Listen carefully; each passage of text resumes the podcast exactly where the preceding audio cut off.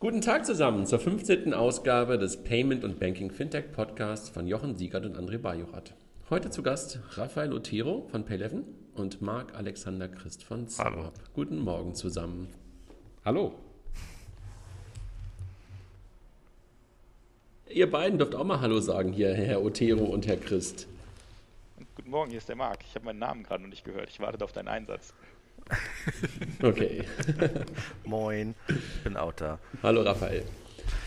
Bevor wir anfangen mit euch, äh, vielen Dank erstmal, dass ihr dabei seid. Ähm, Jochen, unser, unser typischer kurzer Rückblick auf die letzte Woche und äh, Marc und Raphael, werft gerne noch was ein, wenn ihr noch, noch andere Dinge sozusagen mit einzubringen habt aus der letzten Woche. Ähm, und danach würden wir gerne mit euch ähm, in das Thema MPOS, worüber sonst sozusagen mit euch zum Thema Status, Ausblick und, und, und Vision ein Stück weit auch sprechen. Äh, aber vorher, das haben wir uns angewöhnt in den letzten Wochen, äh, ein kurzer Rückblick. Jochen, willst du anfangen? Ja, äh, wir hatten letzte Woche auch kurz darüber gesprochen, Between the Towers Konferenz in Frankfurt. Es war das erste Mal, dass ich äh, mal wieder back home in Frankfurt war und bei einer Fintech-Konferenz. Ähm, es geht diesmal um das Thema Security, war teilweise sehr sehr trocken und sehr security-lastig. Also ich hätte mir ein bisschen mehr Fokus Security versus User Experience gewünscht in der Diskussion, aber war sehr, sehr äh, security-lastig. Ähm, vielleicht auch äh, so gewünscht. Ähm, und war eine riesen, riesen Konferenz. Ich war noch nie bei den Between the Towers, ist ja riesig groß äh, mittlerweile. Ähm, gibt auch gutes Bier, von daher die alten Leute wieder kennengelernt, wieder getroffen, von daher alles gut gewesen. Und hat, äh, werde wahrscheinlich häufiger demnächst auf Frankfurter Fintech-Konferenzen sein, aber dazu vielleicht im nächsten oder übernächsten Podcast mehr. Ähm, ja, Between the Towers nochmal ganz kurz für die Leute in der Runde. Jeden ersten Dienstag im Monat kann man sich, glaube ich, auch auf die Gästeliste auf der Webseite Between the Towers eintragen. Gehostet ähm, vom Mein Inkubator, also von dem Inkubator der Commerzbank. Und die versuchen halt immer ein Thema sozusagen, ähm, sozusagen hochzustellen ähm, und, äh, oder in den Vordergrund zu stellen und haben immer so drei, vier Gäste, glaube ich, da. Und eigentlich geht es aber um das Thema Networking. Ne? Und das genau. geht immer so von 19 Uhr, glaube ich, so bis nicht Open End, aber so bis, bis 11 oder 12 oder sowas. Ne? Ja, ich glaube, ähm, 22.30 Uhr oder so bin ich losgefahren. Ja. Jochen, was sind denn da, wer geht denn da so hin zu dem Event? Ich kriege nämlich auch immer die Einladung. Es ist halt aus Berlin nicht einfach, Dienstagabends mal schnell nach Frankfurt zu jetten. Und die Fintech-Branche ist ja recht übersichtlich im schönen Frankfurt. Deswegen war ich bislang auch noch nie da, ganz offen. äh, weil es war immer, äh, der Hassel von Berlin runterzufliegen war einfach äh, ähm, zu aufwendig. Ähm, es, sind im Grunde die Frankfurter Fintech-Startups äh, ähm, da, es sind, ist natürlich die Commerzbank da, es sind viele Banker da, die natürlich schauen, was, was äh, da im Fintech-Bereich passiert. Ähm, und es gibt immer Fintech-Startups, jetzt nicht notwendigerweise ähm, aus Frankfurt, die dann, die dann pitchen. also insofern kommen da, war jetzt auch ein Berliner Startup da und insofern ist es einfach eine von den vielen Startup-Konferenzen. wobei in dieser Form habe ich das jetzt in Berlin noch nicht gesehen. Also in Berlin gibt es immer die, die, die Fintech-Meetups. Ähm, aber so diese, diese klassische äh, Konferenz, wo Investoren, äh, Banker, Startups zusammenkommen und dann natürlich auch ähm, äh, Pitches sind, ähm, habe ich jetzt in Berlin so zumindest noch nicht gesehen. Im Fintech-Bereich. Ja, und ich meine, es sind auch relativ viele Berater und sowas sind wir auch da. Ne? Also ähm, das ist halt äh, momentan nochmal sehr offen und es gehen sozusagen alle hin. Ähm, und ich glaube, das wird sich wahrscheinlich nochmal, die werden wahrscheinlich irgendwann auch mal ähm, noch mal ein bisschen wahrscheinlich noch selektiver vielleicht auch werden. Äh, was war am Anfang, waren das, war das ein kleiner Raum, ne? da waren das irgendwie 50, 60 Leute und mittlerweile kriegen die 250, 300 Leute oder sowas, glaube ich, immer dahin. Ja, es waren so 100 und, bis 200 ähm, Leute da. Ja, also das ist irgendwie echt immer relativ groß und ähm, das hat einen anderen Charaktermark als, als, als Berlin bei solchen Sachen, weil es dann doch meistens ähm, ein bisschen, ich sag mal, ein bisschen gesetzter ist, als man das aus Berlin vielleicht gewohnt ist. Ähm, und auch die viele Anzugträger, was ja nicht schlimm ist, aber was einfach so was, das fällt dann auf, ja, im, im, im, im, im Vergleich zu Berlin. Ich wollte gerade sagen, nur weil die einen Anzug haben, ist das auch nicht gesetzter. nee, da bin ich bei dir, Raphael, aber es ist halt, es ist halt so, dass die, dass, dass da halt irgendwie dann doch ähm, ähm, also da kommen halt, glaube ich, viele Banker einfach nach der Arbeit hin. Ne? Und äh, deshalb, das, das war am Anfang, fühlte sich das vielleicht auch für alle so ein bisschen komisch an, wenn da auch da das erste Mal so Fintechs und, und, und, und Banker aufeinandertreffen. Aber das haben die ganz gut hinbekommen. Und ähm, mittlerweile, glaube ich, ähm, gehen viele Leute einfach regelmäßig dann auch dahin. Und ähm, dadurch, dass sie jetzt auch Themenschwerpunkte da haben und auch gute Pitches da haben, ist das, glaube ich, echt, also ist es echt interessant. Sehr gut. Ja, also ich, ich bin auf jeden Fall beim nächsten Mal auch wieder dabei. was, was sagtest du, Marc? Da werde ich mal schaffen, dass ich auch an einem Dienstag nach Frankfurt schaffe. Das klingt ganz spannend. Ja, Gut, Jochen, weiter. Du hattest noch was, glaube ich, irgendwie zur letzten Woche. Ja, äh, nächster Punkt, äh, die MA-SIN, da hatten wir schon mal in einem der vorigen Podcasts äh, drüber gesprochen. Ähm, die ähm, deutsche Umsetzung ähm, der SecurePay-Implementierung äh, oder der SecurePay-Vorschriften von der EBA äh, ist jetzt von der BaFin final veröffentlicht worden. Es gab ja mal irgendwann vor, weiß nicht, zwei Monaten oder so äh, oder drei Monaten einen ersten Entwurf, äh, wo die BaFin typisch deutsch äh, nicht nur die Vorschriften der EBA bzw. der EZB genommen hat, sondern mal so ein paar Erweiterungen einfach da reingesetzt hat. So wie zum Beispiel, der Händler darf die Payment Page nicht mehr auf der Händlerseite machen, sondern es muss komplett getrennt sein, dass der Kunde vom Shop getrennt eine Payment Page hat. Nur ein kleiner Eingriff in die Prozesse der ganzen E-Commerce-Händler ähm, und diverse andere Dinge. Äh, das hat zum Teil zu sehr wüsten ähm, und wütenden Reaktionen äh, der verschiedenen Verbände geführt. Ähm, man muss mal auf die BaFin-Page gehen, da sieht man alle Statements. Äh, es ist teilweise sehr lustig, das zu lesen. Ähm, und das hat dazu geführt, dass ähm, jetzt. Das ist aber einen komischen Humor, wenn die BaFin-Seite für dich lustig ist, aber egal. nee, die BaFin-Seite BaFin war nicht lustig, aber die Reaktionen der, äh, ähm, der Verbände, die die BaFin angeschrieben haben, so nach dem Motto: hier ist, das, hier ist so das Statement und übrigens das Statement geht an äh, den Bundestagsabgeordneten und den und den Ausschuss und das und das, also so richtig so gleich Eskalation pur. Ähm, und äh, hier ist unsere Statements dazu. Also ich fand das, ich fand okay. das lustig zu sehen, dass dann, dass dann jetzt nicht, weil wenn man mit Bankern spricht, die sind immer sehr demütig gegenüber der BaFin, ähm, dass dann ähm, jetzt nicht Banker, das sind halt so E-Commerce-Verbände und so, dann massiv auch mal dagegen geschossen haben. Was, was ich sehr gut fand. Ähm, und, ja. ähm, aber es hat, hat so geführt, dass jetzt die tatsächliche Umsetzung der MA-SIN ähm, wirklich nur ähm, die Secure Pay äh, Vorschriften sind und eben nicht deutsches mehr. Das Einzige, was jetzt ähm, äh, typisch deutsch ist, ist, ist ähm, damit eine Frist verbunden, sechs Monate. Und das bedeutet, ab dem 5. November ist die ähm, MA-SIN für die ähm, in Deutschland regulierten äh, Banken und Zahlungsverkehrsdienstleister äh, bindend. Ähm, während zum Beispiel die UK ganz klar gesagt hat, SecurePay ist nett und wir unterstützen das, aber das kommt erst aus unserer Sicht äh, mit ähm, äh, PSD2, also irgendwann 2017 müssen die compliant sein. Also wir haben jetzt insofern doch wieder in Europa unterschiedliche Compliance-Vorschriften. In Deutschland müssen sie compliant sein, im Ausland nicht. Ähm, wird vermutlich mal wieder dazu führen, dass der eine oder andere sagt, naja, ob ich denn wirklich in Deutschland reguliert sein muss, Fragezeichen, gehe ich vielleicht wieder nach England oder Luxemburg. Aber ist das nur für die Zahlungsdienstleister oder ist es tatsächlich auch für die E-Commerce-Leute bindend? Es ist für die, erstmal für die Zahlungsdienstleister bindend, ähm, aber das bedeutet dann, wenn ich jetzt Händler bin ähm, von einem in Deutschland regulierten Zahlungsdienstleister oder Acquirer, äh, dann wird mein Acquirer natürlich massiv Druck aus, auf mich ausüben, äh, äh compliant zu sein. Es, es lebe der Wettbewerbsvorteil, den du nicht hast in Deutschland, ja?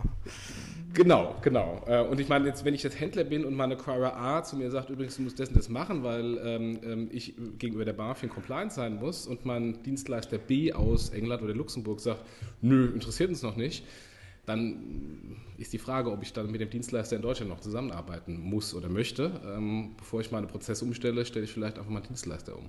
Ja, was heißt Prozesse umstellen? Am Ende des Tages ist das ein riesen Rückschritt. Ich meine, wozu gibt es sowas wie, äh, wie ein Stripe, ja? damit du halt wieder Kontrolle über deinen Checkout-Prozess hast und nicht irgendwelche komischen Iframes und sonst irgendeinen Hirnriss. Also, da denkt schon wieder jemand nicht nach. Ja, und, und es, auch, es reguliert natürlich wieder nur die, die klassischen äh, kartenbasierten ähm, und bankbasierten Zahlverfahren. Ähm, also jetzt eine, ein Rechnungskauf ähm, ist nicht reguliert. Irgendwann natürlich naja, dann die Überweisung, und, aber Pay der Rechnungskauf an sich. PayPal auch nicht, ne? Äh, und PayPal hat, äh, genau, hat äh, die äh, Carte Blanche gezogen, nach dem Motto, wenn ich jetzt einmal meine Karte hinterlege, dann muss ich wohl irgendwie eine starke Authentifikation machen, aber dann ähm, für die weiteren Transaktionen eben nicht. Also nur erste Authentifizierung ja. und dann Nachschluss. Ja. Genau, genau. Was ja eigentlich eine gute Alternative sein könnte, aber naja.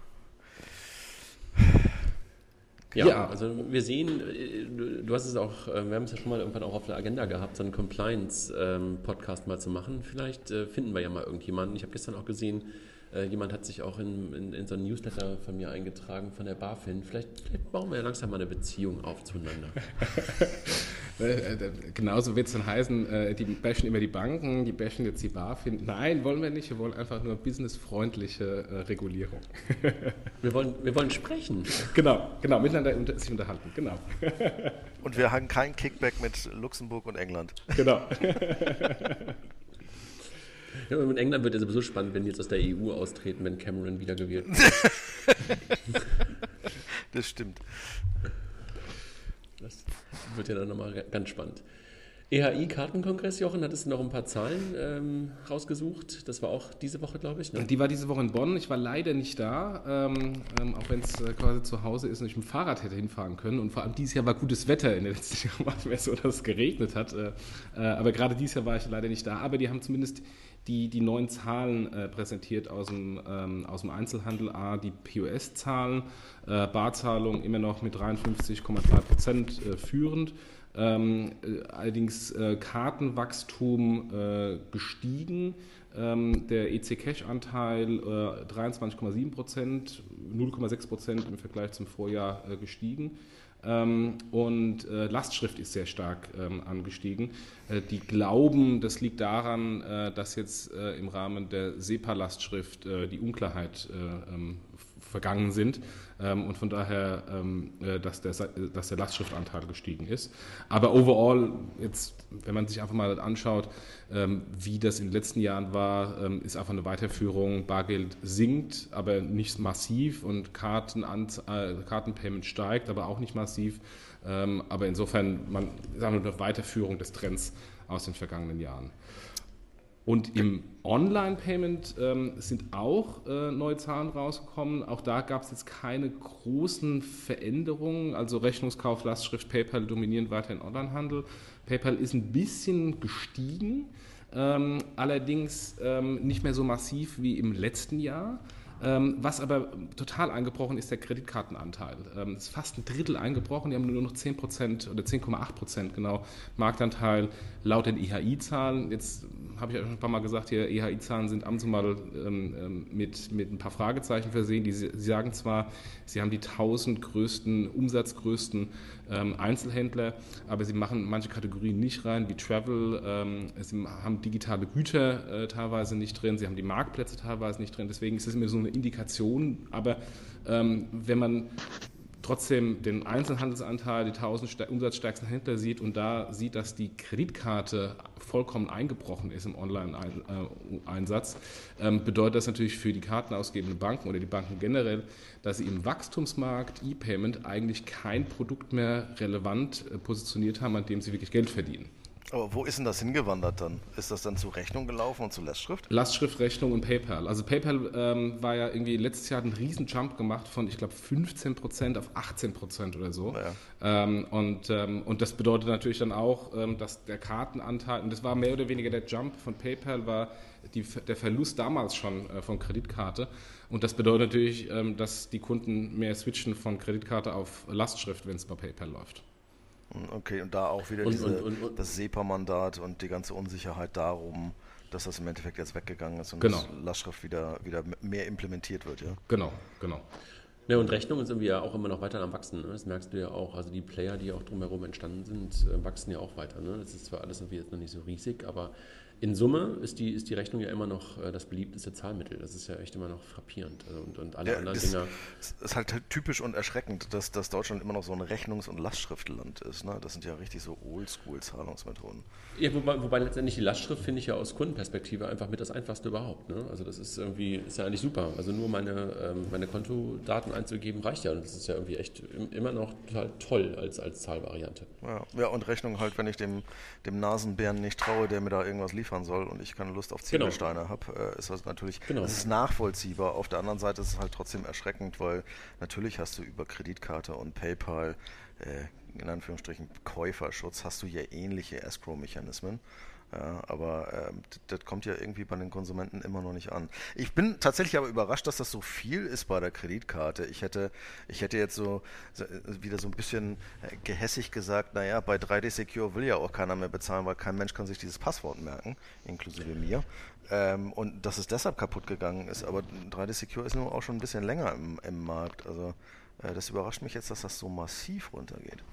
Ja, ist aus meiner Sicht also Convenience-Faktor. Wenn ich einmal PayPal und Lastschrift äh, hinterlegt habe oder Rechnung sowieso, dann muss ich ja sowieso nichts hinterlegen. Bei Kreditkarte jedes Mal die Sachen eingeben, äh, die Daten eingeben, ist immer ein bisschen schwierig. Und dann natürlich äh, ähm, Jochen, du hast jetzt nicht PayPal als convenient bezeichnet. Das hast du nicht, weil ich muss jedes Mal von meinem Bankaccount auf die Kreditkarte umschalten, weil PayPal mir nämlich immer sagt, bezahl mal mit deinem Bankaccount. Nee, will ich nicht. Mein ich lieber Raphael. Wirklich, ich, ich will aber wirklich Raphael, Raphael, Raphael, einfach in Settings und lösche deinen Bankaccount und dann ist das Problem nicht Nee, das will ich ja nicht mehr. Ich will ja beides drin aber haben. Raphael, aber Raphael da bist du aber auch ein Nerd, weil jeden anderen, jeden anderen interessiert es nicht, wie er bezahlt damit, sondern äh, das ist okay, dass die einfach das Ding für mich Jetzt willst auswählen. du sagen, ich bin, ich bin nicht die Masse und ich, ich habe wieder keinen Use Case, ja? Ja, ja, ist in Ordnung. Nee, du bist, du bist ein Payment-Nerd. Du achtest darauf, wo, da kommen wir gleich später zu. Da, wir, da, haben wir gleich nachher nochmal ein Thema zu, das du aufgebracht hast. Dann reden wir mal über Payment-Nerd, mein Freund. Aber als Punkte-Junkie kann ich das absolut nachvollziehen. Bei mir ist nämlich auch immer so, weil ich kriege halt, wenn ich mit Kreditkarte bezahle, meine Punkte, ja, wenn ich genau. mit Lastschrift zahle, nicht. Ja, kriegst, kriegst halt einen Tritt in Popo. Genau. So, Jungs, genug sozusagen zum, zur, zur letzten Woche. Ähm, lassen wir auch mal den, den, den guten Markt zu Worte kommen und gehen wir mal sozusagen in die Runde rein. Ja, ich wollte wollt ganz, ganz kurz sagen, es gibt, ganz kurz noch als Abschluss, es gibt von, vom EHI ähm, die Zahlen ähm, als schöne Slides ähm, öffentlich verfügbar. Da setzen wir einfach einen Link ähm, ähm, im, ähm, im Blog äh, zu den EHI-Zahlen. Machen wir in den Show Notes. Genau. Marc, hallo auch nochmal an dich. Du hast dich bisher vornehm zurückgehalten. magst du dich mal ganz kurz vorstellen? Guten Morgen, ich bin der Marc. Ich würde mich auch unter die Payment Nerds zählen. Ich bin Gründer von SumUp. Ähm, wir revolutionieren Kartenzahlungen am Point of Sale. Ähm, seit August 2012 sind wir live und haben unsere Lösung in äh, 13 Ländern gelauncht und erlauben es einfach kleinen Kunden einfach ähm, Kartenzahlungen zu akzeptieren und haben dazu auch unseren eigenen Kartenleser entwickelt. Da erzähle ich wahrscheinlich nachher noch ein bisschen drüber, wenn wir in das Thema tiefer einsteigen. Ja. Raphael, du auch noch mal ganz kurz. Du hast gerade schon ein paar Sachen gesagt, aber damit die Leute auch noch mal wissen, wer du bist und was du machst, magst du auch noch mal ganz kurz ähm, in der Runde sagen, ähm, wer du so bist? Jupp. Äh, Raphael, ich bin einer der Mitgründer von Pay11. Wir revolutionieren auch Kartenzahlungen. ähm, wir haben ein sehr ähnliches Geschäftsmodell wie SumUp, äh, sind jetzt drei Jahre alt, sind in Berlin, haben ebenfalls 13 Länder, haben einen sehr ähnlichen regionalen Footprint wie, wie auch SumUp und wir bauen keine Kartenleser. das war auch unfair, okay. dass du dich als Zweiter vorstellen dürftest.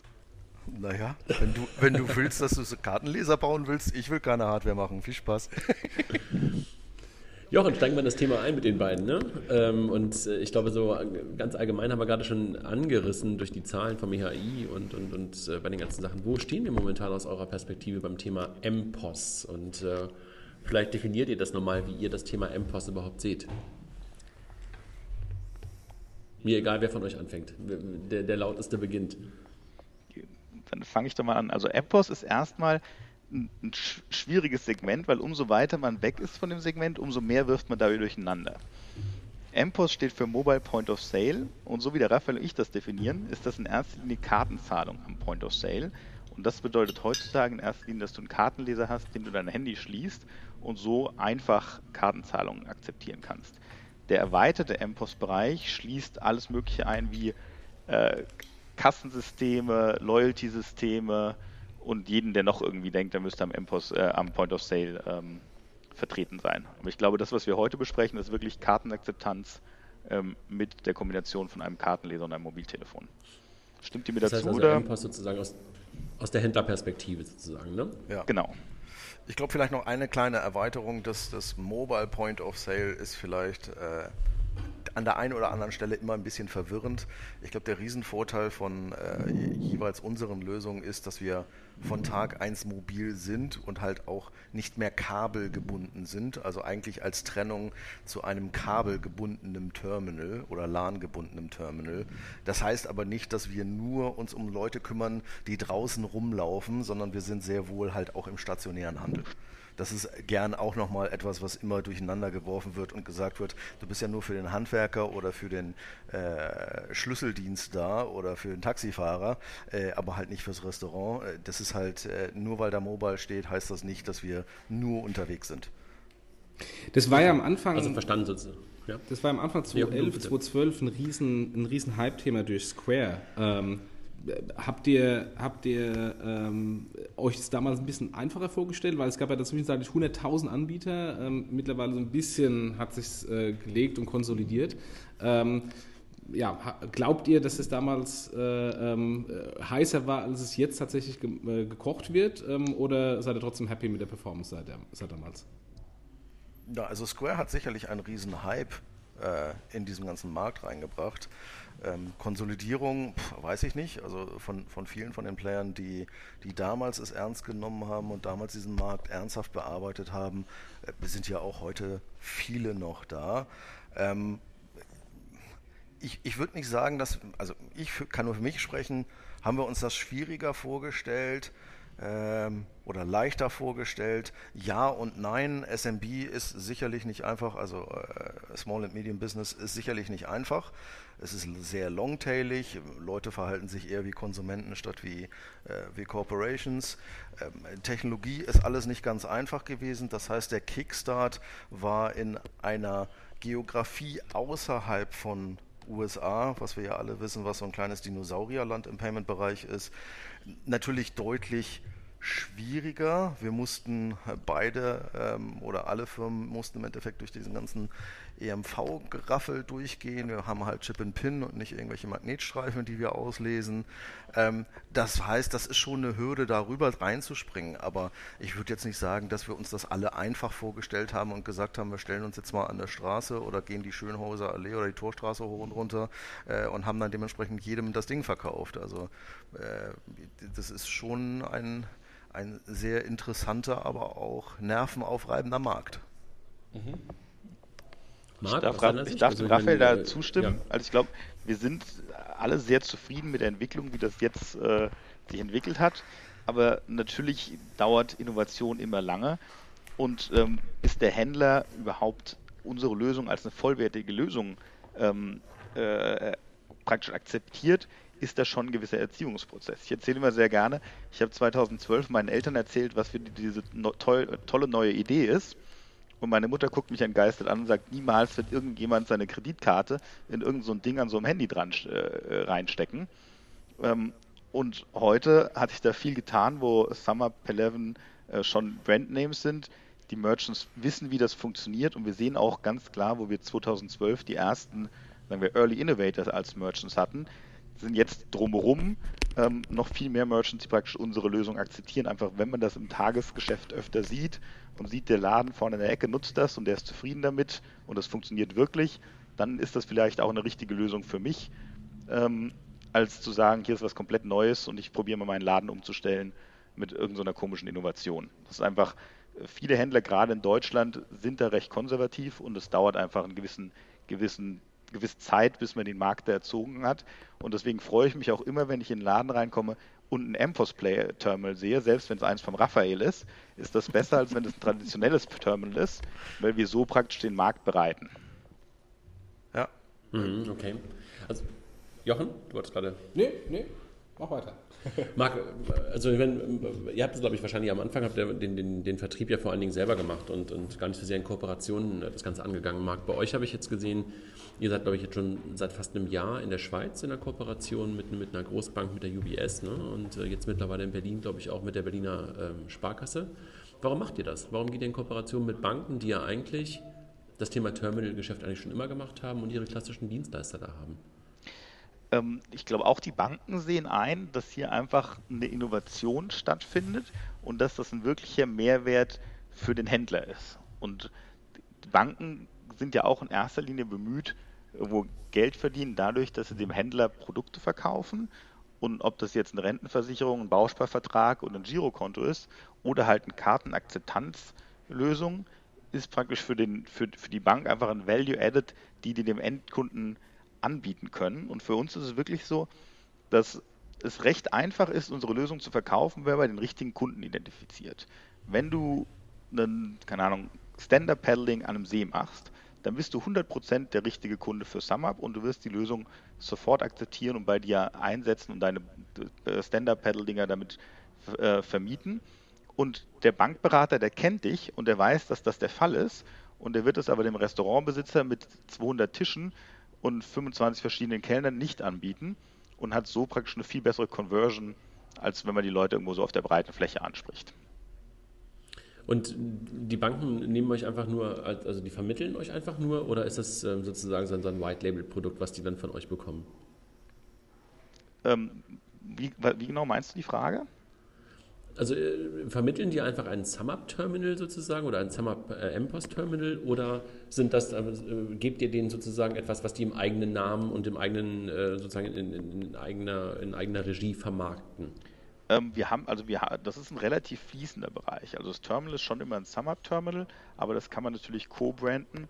Und ähm, wenn du zum Beispiel guckst, es gibt ubs.com slash SumUp, wo das SumUp-Produkt schon sehr als UBS-Produkt dargestellt wird. Es ist auch so, dass die UBS zum Beispiel hat für ihr Produkt SumUp den Best of Swiss Apps Award gewonnen. Das heißt, das ist schon so, dass unsere Innovation natürlich schon stark auf die Banken abstrahlt. Das ist natürlich auch ein großer Value-Add für die Banken. Ähm, dass die ihren Kunden so ein innovatives Produkt anbieten können. Weil machen wir uns nichts vor, wenn du Taxifahrer als Kunden hast, da gibt es nur eine gewisse Palette an Produkten, die du ihnen anbieten kannst. Und so ein neues, innovatives Produkt hilft dir natürlich als Bank, irgendwie den Dialog mit den, mit den Kunden aufrechtzuerhalten und da die Kundenbeziehung zu pflegen und äh, dafür zu sorgen, dass der Kunde auch weiterhin zu dir kommen wird, wenn er nach innovativen Produkten sucht. Wer ist denn dahinter der Acquirer, wenn ihr mit den Banken sprecht? Seid ihr oder eure Acquirer der, der Abwickler oder habt ihr dann auch eine Kooperation, dass, weil ja viele Banken selbst Acquirer sind äh, oder Tochtergesellschaften haben, die Acquiring-Lizenzen haben, äh, dass ihr das dann ähm, über die jeweiligen Acquirer der Bankpartner abwickelt? Das läuft mal so, mal so. Okay. Das ist irgendwie auch so eine Frage, die ich mir stelle. Also, was versteht aber, ihr euch, also, Raphael? Wir haben ja ähnliche ja, also, Sachen in Italien. Äh, und da, da, gebe ich halt Marc recht. Also die Banken haben Stand heute für, für den Mittelstand echt wenige Produkte, die sie tatsächlich pushen können.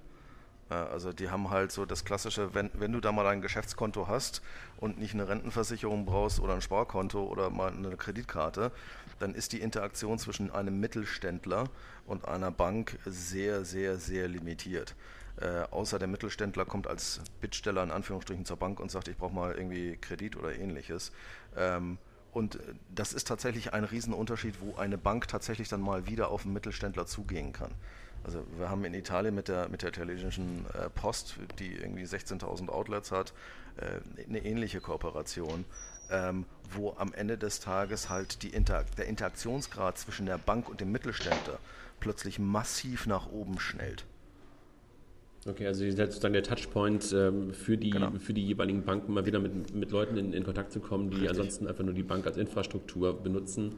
Und äh, ihr seid wieder ein Touchpoint, sozusagen ein Produkt äh, an den Mann zu bringen. Genau. Als was, als, was, als was versteht ihr euch, Raphael? Was seid ihr? Seid ihr ein, seid ihr ein, ein Netzbetreiber? Seid ihr ein PSP? Seid ihr ein Terminalanbieter? Seid ihr ein Acquirer oder ein Kassensystembetreiber? Was ist das? Oder ist es ein Mix aus allem? Ja, so, so ein paar Worte kannst du, ein paar von den, von den Begriffen kann man halt einfach ausschließen, wo wir es momentan noch nicht sind äh, oder damit auch nicht, nicht in Anführungsstrichen assoziiert werden wollen. Also sind wir ein Acquirer? Nein. Sind wir ein Netzbetreiber?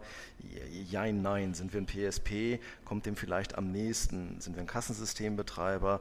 Würde ich uns auch nicht bezeichnen. Sind wir ein Terminalanbieter? Die, die, klassische, die klassische Idee oder das, was am nächsten rankommt, ist vielleicht äh, ein ISO von früher, also eine Independent Sales Organization, ähm, die in Anführungsstrichen Terminals an den Mann gebracht hat. Aber sowohl eine Pay11 als auch eine SumUp hat natürlich deutlich mehr.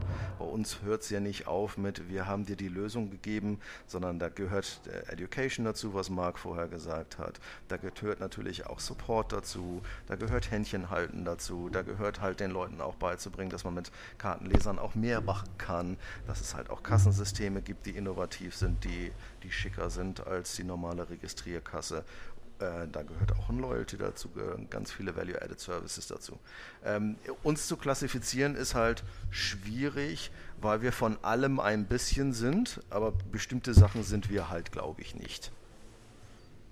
Max, siehst du das auch so oder äh, habt ihr sozusagen in der Wertschöpfung irgendwie noch eine Stufe übernommen, wo ihr sagt, ja, das sind wir auf jeden Fall? Ähm, also ich, ich, ich, stimme dem Raphael da halb zu. Also ich meine, wenn wir, wenn wir uns das angucken, was wir wirklich machen, ist, dass wir eigentlich drei unterschiedliche Industrien disrupten. Weil das weiß nicht immer jeder, ähm, aber die, die, die klassische Industrie gibt es ja einmal die Terminal-Hersteller, so Ingenico und Verifone und sowas. Der ihr Geschäftsmodell ist wirklich Terminals bauen, die dann für 600 Euro weiterverkaufen, daran 300 Euro Marge zu machen und haben damit ein recht erfolgreiches Business gebaut. Diese Terminals werden dann erstmal an, den, an deinen kleinen T-Shirt-Laden, weil die die 600 Euro für das Terminal nicht hat, vermietet von diesen bekannten ISOs.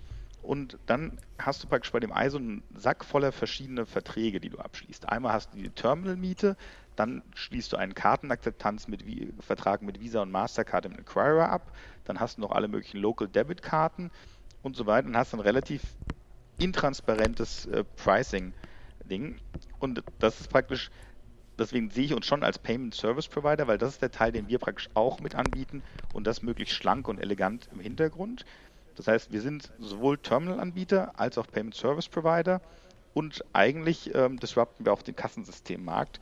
Da sind wir wahrscheinlich noch nicht so weit wie diese ganzen, das ist ja nochmal eine eigene Startup-Industrie rund um Orderbird, Gastofix, Rockkasse und so weiter. Ähm, so tief gehen wir nicht in den Kassenmarkt rein, aber wir haben schon eine einfache Kasse, die es dir praktisch so für den Quick-Order-Bereich im Service- und Retail-Bereich ähm, erlaubt, komplett deine Kasse mit unserem iPad zu ersetzen.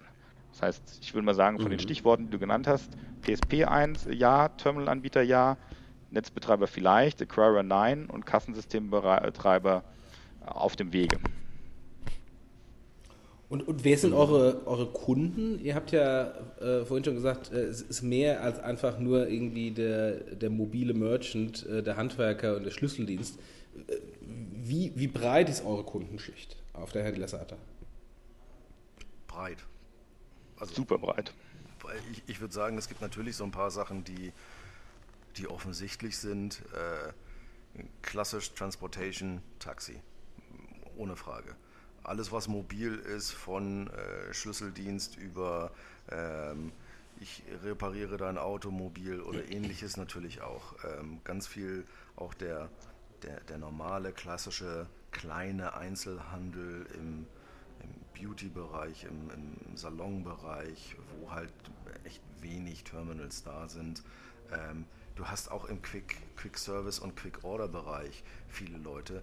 Also ich, ich sehe in unserer Kundenschaft alles vom, Marc meinte vorhin, dem Stand-Up-Paddle-Menschen, wir haben extrem viele Surflehrer, finde ich lustig, ähm, bis hin ähm, zur Zahnärztin. Ja, also das geht quer durch die Republik äh, und dann nochmal, wenn du die, die, die, unterschiedlichen Länder, mal Deutschland außen vor, weil Deutschland äh, auch nicht unbedingt das ein bisschen, ein wenig strubbelig ist, wie wir alle wissen, was Kartenakzeptanz angeht und was Kartendominanz äh, angeht. Ähm, wenn man sich die anderen Länder anguckt äh, und mal auch so in Richtung Emerging Markets geht, nach Brasilien, es gibt nichts, was du nicht siehst. Und sind die Länder und die Händlerkategorien pro, Ländler, äh, pro äh, Land, nee, die Händlerkategorien pro Land, ja, dann unterschiedlich oder habt ihr dann irgendwie äh, in Deutschland nur die mobilen und äh, in anderen Kartenmärkten äh, fangt ihr schon an, die klassischen äh, POS-Terminals zu ersetzen? Unterschiedlich. Also gibt es immer den Trend, auch weiter nach oben zu gehen? Ja. Äh, nimm den klassischen Unterschied zwischen äh, Deutschland, Brasilien und UK. Äh, in Deutschland siehst du sehr traditionelle Businesses, aber halt auch viel, viel mobil. In Brasilien gibt es nichts, was du nicht siehst, inklusive, ich will mein altes Terminal nicht oder ich habe nur ein Terminal gehabt, jetzt habe ich aber 15, ähm, weil äh, unsere unsere Offerings halt einfach deutlich kostengünstiger und transparenter sind, weil die halt Pay as you go sind. Ähm, und in UK ähm, hast du halt so viele Terminals, dass du halt dort auch sehr schnell in Replacement gehst. Also da möchte halt keiner sich schon wieder ein Verifone oder einen Genico Terminal holen äh, und schon wieder 600 Euro oder 500 Pfund zu bezahlen, ähm, sondern sagt, Entschuldigung, für meinen Use Case reicht das andere Ding halt auch aus. Mhm. Ich glaube, das ist wirklich Welches die Unterscheidung. Ja. Oh, sorry. Ich glaube, das ist wirklich die, die Unterscheidung, die wir machen können. Wir kommen eigentlich wie Square von unten in den Markt und gehen erstmal den Markt an, die erstmal traditionell kein Terminal haben, weil die zu kleinteilig sind, als dass sich ein Terminal für die lohnen würde. Aber ich glaube, wir wachsen, umso bekannter wir werden, umso besser unsere Lösungen werden, wachsen wir auch stark ab Market, wo wir eine ganz klare Verdrängung sehen von klassischen Terminals, weil Händler einfach entweder unsere Lösung billiger finden, weil wenn du weniger als 5.000 bis 7.000 Euro Transaktionen machst im Monat, ist es einfach billiger, ein MPOS-Device zu haben als ein richtiges. Oder auch günstiger die Usability besser finden. Genau, gün entschuldige, günstiger. Entschuldige. Richtig Wort, günstiger. Ähm, dann, weil sie die Lösung einfach besser finden, weil wir besseres Reporting haben, bessere Usability, du auf einmal dein, deine ganze Mannschaft Preiswerte mit mehr Terminals aus, ähm, aus, ähm, ausrüsten kannst, weil es mobiler ist und weil halt auch der Style-Faktor ganz groß ist. Das ist eine Gruppe, die der Raphael bisher noch nicht erwähnt hat, ist auch so die ganzen ich würde es mal Specialty Retail oder kleine Designer oder sowas nennen, die einfach viel Liebe da reinsetzen, dass ihr Laden komplett durchgestylt ist und dann hast du unglaublich viel Geld und Liebe in deinen Laden gesteckt und steck, hält, hängst dir da so einen hässlichen Klotz an, den an die Theke. Ähm, da ist, äh, ist so ein iPad mit einem M-Post-Device einfach eine deutlich elegantere Lösung und es gibt so diesen Aha-Effekt, den deine Kunden auch vom Rest deines Ladens erwarten. Ja, ich, äh, ich, wir, haben, wir, haben, jetzt aber nicht über Mike gesprochen, den man sich an die, an, an, die, an, die, an die Theke klotzt, ne? Den Sorry? hat man nicht verstanden. Nein, nein, alles gut. Eigentlich hätten den Raphael. Ach, der Klotzbock. ach so, ach so, ach so, ja, ja, ja. ja, ja hat genau. gedauert, man hängt sich einen hässlichen Klotz an die Theke. Ja, ja, ja. Ich habe den auch verstanden. Ich habe es nur akustisch nicht gehört. Immer das Bashing hier. nee, ich, ich finde es ja lustig, weil, äh, äh, was du sagst mit, mit den Terminals und, und dem Design, ich finde, die klassischen Terminals sehen halt immer noch so aus wie irgendwie Taschenrechner aus den 70er Jahren des vergangenen Jahrhunderts. Äh, also irgendwie, ähm, äh, das verstehe ich nicht, warum es da nicht irgendwie mal auch Designfortschritte geben kann und warum die eben halt immer so aussehen müssen, wie sie aussehen. Das ist auch echt ein wichtiger Punkt, weil nämlich, wenn du überlegst, das sind Taschenrechner aus den 70er Jahren, weil in Genico, die haben ja Release-Zyklen von 5, 7 oder 10 Jahren für so ein Terminal. Da wird, fließt so viel Arbeit, Zertifizierung und so weiter und Kosten in so ein Terminal rein. Du kannst da gar nicht alle zwei Jahre ein neues Terminal launchen, weil das letzte muss ich ja erstmal die ganzen AD-Kosten ähm, ähm, amortisieren. Das heißt, die werden erst in fünf bis sieben Jahren mit einem schicken, modernen Terminal rauskommen können, wenn die damit heute anfangen. Und, und deshalb macht Makler mich jetzt auch Hardware. genau, deswegen mache ich, wo der Raphael gerade meinte, viel Spaß mit der Hardware. Wir machen nicht Hardware, weil uns das so unglaublich viel Spaß macht, Hardware zu machen. Und wir dachten, das ist mal eine tolle Idee. Lass uns nochmal Hardware machen am Rande. Sondern weil wir wirklich kein, kein Device gefunden haben, was wirklich so gut funktioniert und äh, so unseren Requirements entspricht, äh, dass wir das off the shelf gekauft hätten. Ich glaube, dass sich der Markt da viel bewegt und das wahrscheinlich in drei, fünf sieben Jahren wird es dann überall Terminals geben, die wirklich diese Requirements äh, erfüllen. Aber heutzutage haben wir wirklich keins gefunden, das alles macht, was wir uns vorstellen. Ich habe ich hab immer rumgescherzt mit, mit ganz vielen Herstellern, weil sowohl Marc und ich, wir haben ja äh, gefühlt jeden, jeden Hersteller, den es gibt auf der Welt, äh, auf jeden Fall schon mal interviewt. Ich habe früher immer rumgescherzt und gesagt, warum versteht ihr eigentlich nicht das Modell aus dem Nokia 5110 oder 6110 Modell, äh, wo man einfach die Plastics umklippen konnte, sodass das auch in schick aussieht? Ähm, für, für, für, die, für, für, die, jüngere Variante, ja, also für die jüngere Dings, man, man konnte mal Schalen ändern bei, bei Handys. Und das ist halt genau das, was, was, was, was andere gerade sagt, ja, aber Sicherheit und bla bla bla. Ob ich jetzt irgendwie äh, so ein MPOS-Device skimme, weil ich merke, dass irgendwie das Ding nicht pink ist oder schwarz oder sonst irgendetwas. Ähm, guck dir an, wie viele Skimming-Angriffe Stand heute immer noch funktionieren auf normalen Geldautomaten, die mhm. äh, manchmal fragst du dich, ob du Captain Obvious draufschreiben musst, dass da jetzt wirklich irgendetwas davor steht. Ähm, also das ist halt, die Terminal-Industrie besteht aus einem Oligopol. Da gibt es zwei, drei Anbieter und die teilen sich den Markt weltweit auf. Und das ist eine Ingenico, das ist eine Verifone und da kommen jetzt langsam ein paar, paar chinesische Player mit in den Markt. Die haben keinen Need vor Innovation und da hat auch nie jemand gesagt, das muss schick aussehen, sondern das sieht so aus, wie es aussieht. Ist das auch der Grund, warum diese Terminals so äh, wahnsinnig teuer sind im Vergleich zu diesen Impost-Terminals? Nein, das ist die Marge. Das ist die Marge, ganz klassisch. Also da sind riesengroße also Margen drauf und die Anbieter, die du jetzt siehst, die in den MPOS-Markt gehen, also in den letzten drei Jahren, ähm, als wir angefangen haben, haben wir uns lange, lange umgeguckt, wer ist denn ein Anbieter, der tatsächlich so etwas mal von null aufgebaut hat und auf Kosten geachtet hat und tatsächlich für dieses Segment gebaut hat. Da gab es zwei, drei Anbieter. Davon konnten vielleicht irgendwie anderthalb auch noch liefern. Äh, und am Ende des Tages siehst du im Markt genau, ein großes Gerät oder einen großen Hersteller, zumindest in Europa. Äh, in Emerging Markets sieht das anders aus. Und das ist der gleiche Hersteller, egal ob da ein iSettle draufsteht, ob da ein Adyen draufsteht, ob da ein Pay11 draufsteht oder ob da ein PayPal draufsteht. Äh, PayPal hat sich halt noch verkünstelt und hat die Plastics umgebaut. Auch ein Intuit ist das gleiche, ein WorldPay ist das gleiche und so weiter und so fort. So, am Ende des Tages stand heute kommen da immer mehr Leute rein, die so eine Ingenico Verifone, weiß ich nicht, was die machen. Offensichtlich haben die andere Sachen zu tun, aber im MPOS-Markt sind sie auch noch nicht angekommen. Ähm, Ingenico hat dann angefangen, von der anderen Seite zu kommen. Die haben gesagt, okay, was habe ich in einem Terminal heute drin, was kann ich denn weglassen? Das ist aber eine andere Vorgehensweise und halt auch eine andere Kostenersparnis, wenn du sagst, ich habe hier aber ein Gerät, was intern vielleicht 200 Dollar kostet oder 300 Dollar kostet und ich fange jetzt mal an, Komponenten mit günstigeren Komponenten zu ersetzen, dann kommst du halt niemals auf einen Preispunkt, als wenn du auf einem leeren Blatt Papier anfängst und sagst, so, was brauche ich denn da überhaupt drin und was kostet mich dann der Kram? Mhm. Okay. Und Marc, ihr habt euch dann entschieden, weil, weil die, An die Anbieter, die Raphael gerade ähm, aufge aufgezählt hat, nicht euren Anforderungen entsprach, habt ihr das Ding wirklich selber angefangen zu bauen, ja? Also spezifiziert und dann wirklich eigene Hardware richtig geschaffen. Genau so ist es. Und okay. das ist. Äh, und das macht ihr, das habt ihr nicht von Anfang an gemacht, sondern macht das jetzt irgendwie seit einem halben Jahr oder Jahr oder so. Das, das, das, haben wir relativ von Anfang an gemacht. Wir haben ja 2012 hatten wir das Glück, dass in der EasyCache äh, in Genico also die Über Übernahme von EasyCash durch Ingenico, wurde der Berliner Standort äh, geschlossen. Daraufhin mhm. haben wir drei, vier Ingenico-Entwickler übernommen, die wirklich schon 40 Jahre EMV-Wissen äh, unter den drei, drei, vier Köpfen praktisch hatten. Gibt es EMV schon so lange?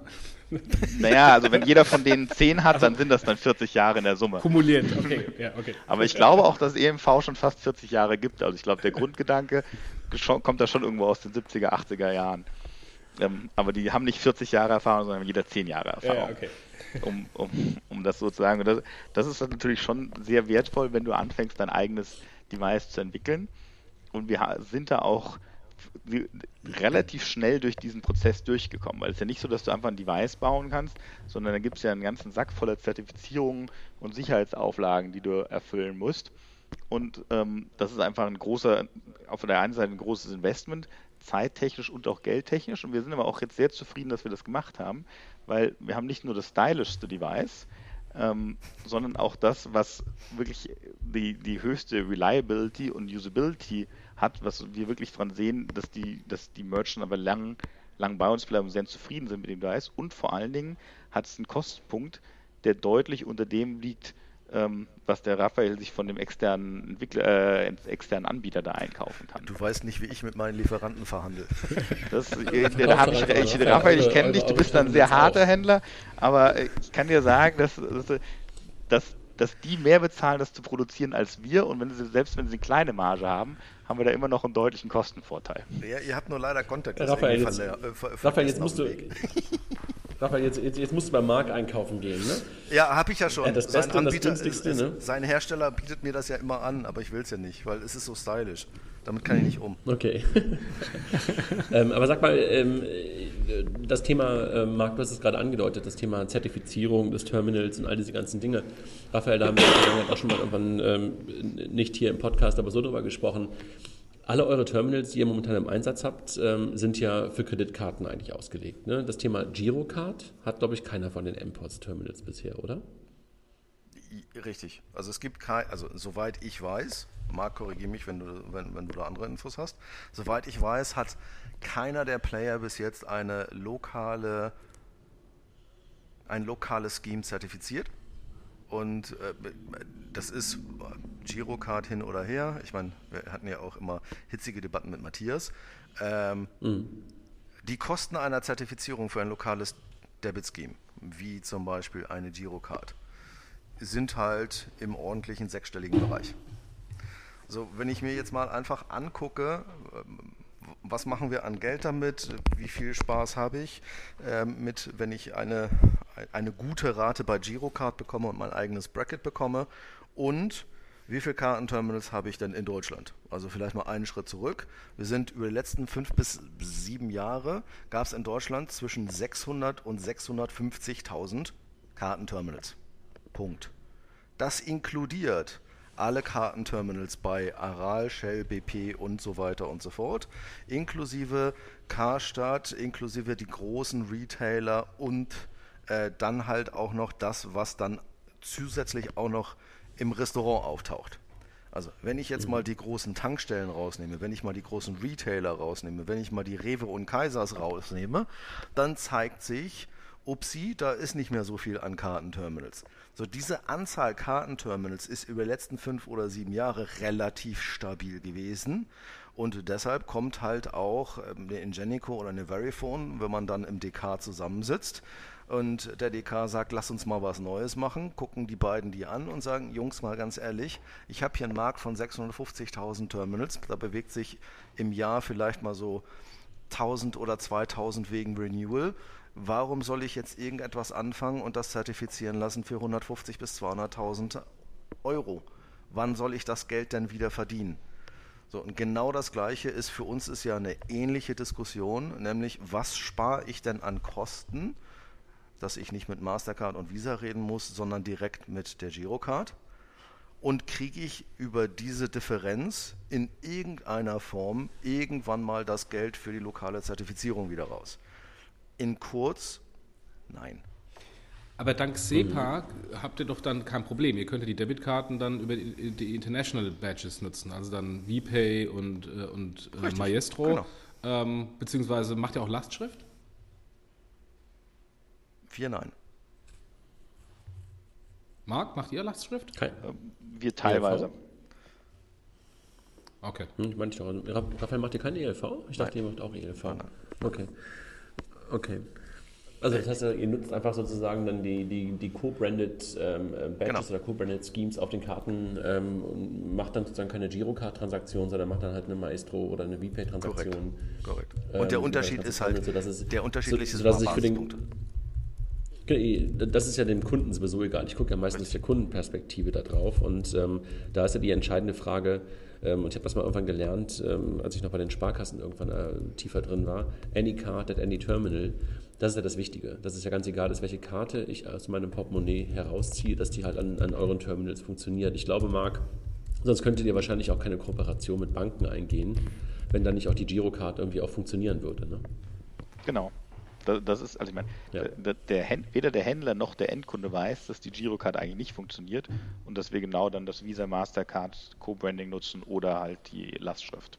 Und das ist auch für den, mhm. weder für den Händler noch für den Endkunden ein Unterschied. Und, und äh, es war ja so, dass die Banken, als damals äh, die ganzen SEPA-Geschichten kamen, überlegt hatten, ähm, die International Badges mal runterzuschmeißen und reine Girocards rauszugeben. Ist das überhaupt passiert? Ähm, ist es ein Problem für den Handel, äh, wenn ihr nur über die internationalen Schemes lauft? Äh, die Diskussion gab es tatsächlich ganz, ganz am Anfang, als die, als die Diskussion losging mit den Interchange Caps, die jetzt irgendwie im September kommen, ähm, wo am Ende des Tages für viele Issuer sich das Co-Branding nicht mehr, nicht mehr lohnt. Du siehst in, zumindest bei den deutschen Banken, auch da wieder eine, eine Diskussion, die André und ich auch schon mit Matthias sehr hitzig immer wieder geführt haben. Klassisch die Diskussion, viele deutsche Banken sind weggegangen von, von dem Maestro Co-Branding hin zum VPay Co-Branding. Äh, warum? Weil VPay halt ein klassisches Chip-in-Pin ist. Die erlauben halt keine Maxstripe-Transaktionen mehr. Äh, der, der DK oder die, die, die Banken sind halt, die wollen keine Magnet-Transaktionen oder auch keine Fallback-Transaktionen mehr haben. Äh, Mastercard will mit Maestro immer noch das alte, das alte System weiter unterstützen, will slash muss es. Ähm, und es gab immer wieder die Androhung aus dem deutschen Bankensektor, naja, das lohnt sich alles nicht mehr und das Co-Branding und Mastercard will uns auch nicht helfen, da die Sicherheit weiter nach oben zu bringen und weiterhin noch diese blöden Magnetstreifentransaktionen zu machen. Und dann haben wir das Skimming-Problem und dann gehen die Leute immer nach Südosteuropa und dann machen sie da die, die Kartenzahlen abheben, bla bla bla bla bla. Wir wollen eine Girocard alleine haben. Bis jetzt blieb es immer mhm. bei der Ankündigung lohnt sich Zahlungsverkehr noch? Ich meine, ich musste schmunzeln, als du die Zahlen genannt hast, dass die, dass die Lastschrift weiter nach oben geht. Äh, das wird halt lustig, ja. Also äh, so, so, der BVR und alle anderen, die freuen sich natürlich nicht darüber, dass die Girocard als größte Konkurrenz halt offiziell Cash hat, aber als äh, zweite große Konkurrenz die Lastschrift hat, die ihren Markt die ganze Zeit kaputt macht. Und als Issuer würde ich mich auch wundern, kann ich damit noch Geld machen oder auch nicht.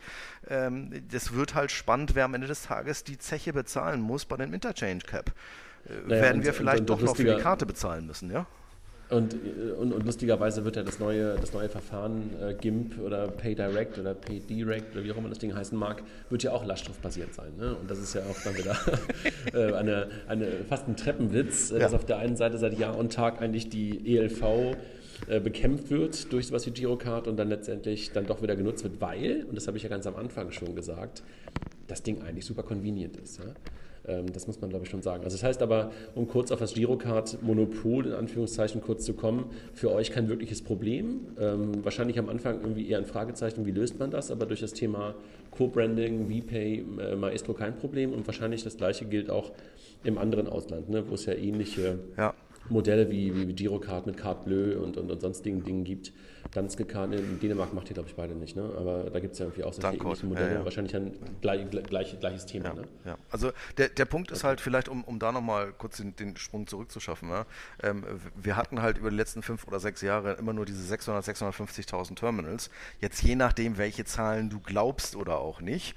Ähm, aber die MPOS-Player in Deutschland alleine haben halt ein Wachstum von knapp 15 bis 20 Prozent mehr Kartenakzeptanzstellen geschaffen. Das muss man sich bitte mal auf der Zunge zergehen lassen, dass in Summe wir als Disruptor und, äh, und zwar die komplette Markt, wir haben mehr Bewegung geschaffen in den letzten drei Jahren oder zwei Jahren in Kartenakzeptanz als in den letzten sieben Jahren davor. Also wäre ich eine Girocard, würde ich jetzt eigentlich mal auf uns zukommen und mit uns, äh, mit uns probieren, weiterhin an dem Ziel zu arbeiten, cashlos zu werden, weil wir offensichtlich in diesen Markt Bewegung reinbringen. Das wollte ich fragen. Zahlen. Könnt ihr was verraten? Wollt ihr was verraten? Dürft ihr was verraten? Ähm, wie groß sind die Terminals, die ihr schon, äh, oder die MPOS-Terminals, die ihr schon im Markt äh, positioniert habt? Und wenn es nicht, wenn ihr nicht die individuellen Zahlen äh, sagen wollt, Könnt ihr wenigstens was generell zum MPOS-Markt sagen? Gab es da eine Steigerung von 100.000, 200.000 Terminals im Vergleich zu den klassischen oder gibt es einfach nur eine Kannibalisierung ähm, und äh, die Leute stellen die klassischen Terminals auf die MPOS-Terminals um? Nein, das ist alles viel, also viel ist New to Card. Extrem viel ist New to Card. Das heißt, das sind Leute, die vorher keine Kartenakzeptanz gemacht haben. Das heißt, wir alle und der komplette Markt bringt Bewegung in die Kartenakzeptanz und wir erhöhen die Kartenakzeptanz. Deshalb mögen uns die Networks, deshalb mögen, uns eine Mastercard und eine Visa und auch eine American Express, weil wir halt mehr Akzeptanzstellen schaffen. Was Zahlen angeht, nimm mal Deutschland so als, äh, als Indikator, weitere Zahlen werde ich nicht weiter, nicht weiter sagen, aber wir, wir, wir wachsen halt und wir bringen mehr Kartenakzeptanzstellen und zwar signifikant und zwar in diesen Wachstums, in diesen Wachstumsprozentzahlen pro Land. Marc, kannst du was dazu beitragen von Zahlen oder auch zurückhaltend? Ich würde mich dem Raphael da mal anschließen mit den Zahlen und mich zurückhalten. Aber ich kann da wirklich zustimmen, weil ein Großteil von unseren Kunden, würde ich mal sagen, zwei Drittel sind wirklich New to Card. Und ähm, wir haben echt alle gute Wachstumszahlen und gu gute Kundenakquisitionen. Und ähm, das zeichnet sich wirklich ab, dass da ganz viele, viele äh, Händler sind, die einfach keine, Tax äh, keine, keine Karten akzeptieren. Wenn du schon allein anguckst, dass du jetzt am Berliner oder Münchner Flughafen Kartenterminals haben musst, damit du als Taxifahrer die anfahren darfst, da kommen einfach mal locker so ein paar tausend äh, Terminals dazu, nur weil du Berliner Taxifahrer jetzt dazu zwingst, äh, Kartenzahlungen zu akzeptieren. Das ist in Hamburg ja schon lange so, ne? Es ist ja immerhin so, dass am Hamburger Flughafen nicht stehen darfst ohne ein Terminal. Das war in Berlin auch Koffer, so. aus, aus, aus, dem, aus, dem, Kofferraum rausholen, aber ähm, sie müssen es sie müssen's eigentlich haben. Ich habe letztens sogar in der Tat mal irgendwann noch mal jemandem erlebt, der eine Ratsche dabei hatte. Das fand ich ganz großartig. Knucklebuster. Ihr erinnert euch an diese Dinger, ja? Das, das, das, war, das war wirklich für mich, ehrlich gesagt, ist die Ratsche der Vorgänger aller M-Post-Terminals. Ja, das stimmt, aber du wirst lachen. Äh, rate mal, was passiert, wenn, wenn du bei Apple äh, in den USA nicht mehr bezahlen kannst oder mit einer deutschen Debitkarte bezahlen willst. Ähm, dann holen sie da tatsächlich ein altes Ingenico-Terminal raus und wenn das nicht funktioniert und deren äh, Lösung raus ist, dann holen sie tatsächlich einen Knucklebuster raus. Und das passierte in Apple, im Apple Store in Palo Alto. Da wird ja auch ganz anders. Okay, Jungs, das ist total äh, klasse, dass wir sozusagen so ins, ins, ins Schwelgen und sowas geraten. Ich würde ganz gerne so, auch im Hinblick auf die Zeit, weil wir schon fast auf eine Stunde zulaufen, gerne noch ein bisschen auf die Zukunft gucken.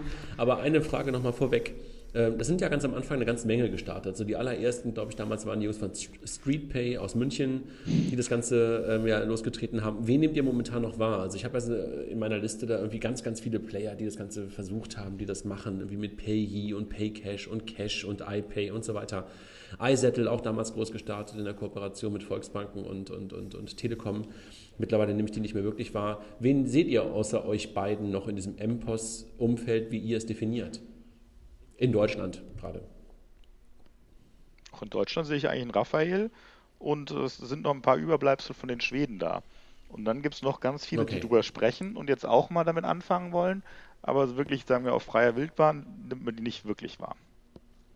Okay. Und ansonsten kommt es so langsam aber sicher aus der, aus der Welt der Gastro noch so ein Stück weit. Ne? Also die Orderbirds, die dann in Kooperation mit ein paar Terminals gehen und so ein Inventorum und sowas wahrscheinlich, ne?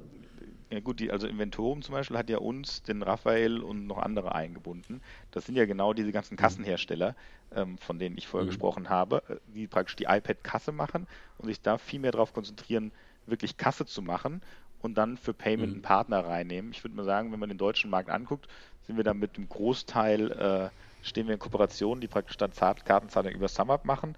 Die Orderbirds sind die einzigen, die da die Ausnahme ähm, bilden, die das jetzt mit Concardis OptiPay machen.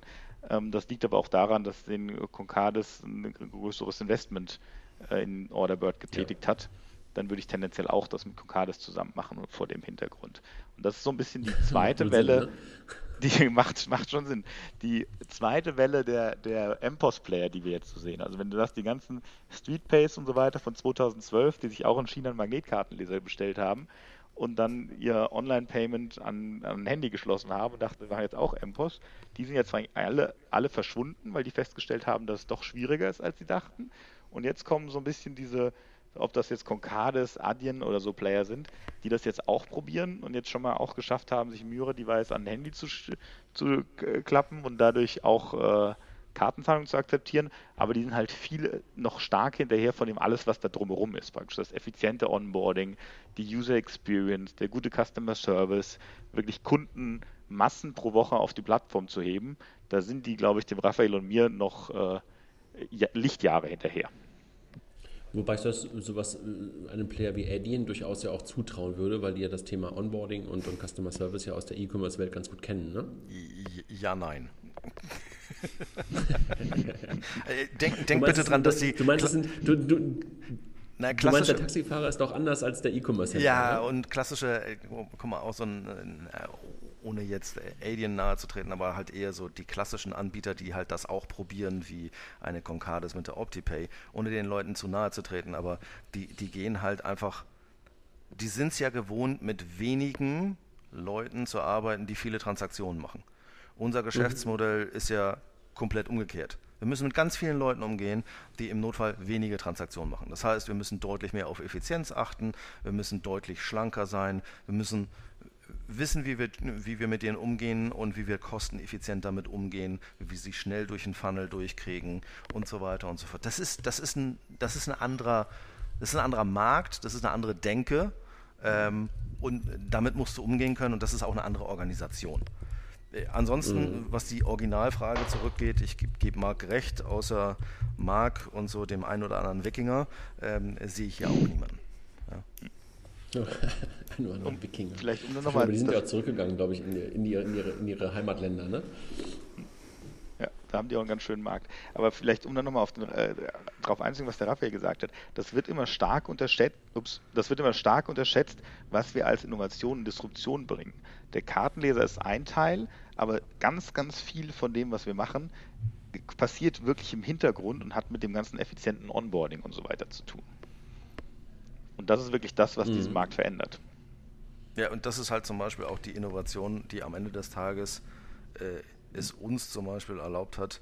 Äh, wir waren die erste, die, äh, die, die ersten, die Terminal in ein Geschäft gebracht haben, also in einen Apple Store. Das ist ein Hochsicherheitsgerät, ähm, was du vorher nur gesehen hast, nachdem du Bücher unterschrieben hast und gefühlt deine Seele verkauft hast. Ähm, und dann hast du irgendwann mal das Terminal in die Hand gedrückt bekommen. Ähm, wir haben angefangen, das Ding zu, zu retailen, also bei Mediamarkt, bei Apple Store, bei, äh, bei Metro in ein Regal zu stellen, sodass du es dort rausnehmen kannst. Das ist, um das hinzubekommen, die Abläufe, die du dafür komplett auf den Kopf stellen musst, das ist die Innovation. Okay, dann lass uns doch mal die letzten fünf bis zehn Minuten kurz in die Zukunft ähm, gucken. Jochen, bist, bist du noch da? Ich habe dich jetzt lange nicht mehr ja, gehört. Ja, ich bin noch da. Ich höre interessiert zu. Aber ich habe vielleicht, die, wenn wir in die Zukunft gucken, äh, ähm, Raphael hat vorhin schon Interchange-Reduktion angesprochen. Ihr seid ja, habt ja ein Geschäftsmodell, äh, günstiges Terminal, dafür etwas höhere Transaktionskosten. Ähm, wenn jetzt die Interchange äh, ähm, stark zurückgeht, seht ihr dann auch deutliche Preisreduktionen bei euch, äh, wenn man nach vorne schaut?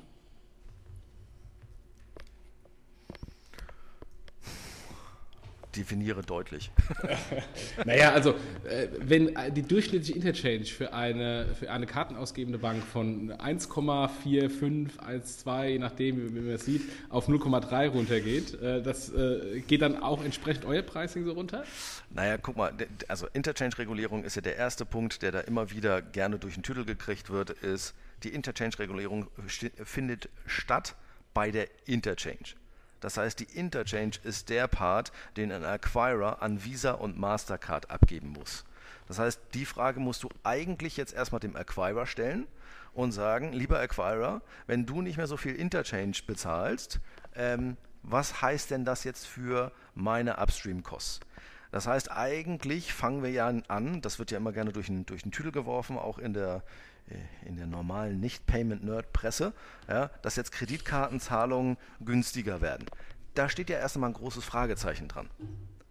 Also erstmal geht es darum, dass Visa und Mastercard über die Interchange und für die Issuer nicht mehr so viel Geld nehmen dürfen. Und das geht jetzt erstmal an den Acquirer. Ja, aber so, ich gehe davon aus, dass ihr gut mit euren Acquirern verhandeln könnt, äh, dass der Acquirer sich nicht die Taschen voll macht, sondern äh, diese Einsparungen an euch weitergibt. Hast du dir mal die Gebäude und, angeguckt dann, von den Acquirern? Und, und, und, dann die Taschen, und dann die Taschen bei Pay11 und SumUp voll werden. Oder du meinst, das ist dann weiter an den Händler, ne? Ich, ich glaube, wenn wir eins sind, und zwar äh, sowohl SumUp und Pay11 und auch alle anderen Anbieter, ähm, dann sind wir sehr transparent.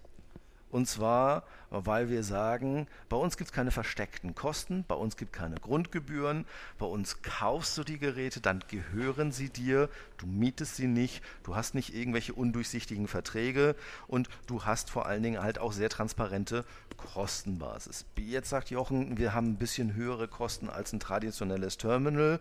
Äh, rechne das mal auf eine Transaktion zurück, dann würde ich da schon mal ein großes Fragezeichen dran machen. Wenn du nicht ein Großhändler bist, äh, dann mag das durchaus sein, dass das vielleicht nicht immer der Fall sein muss.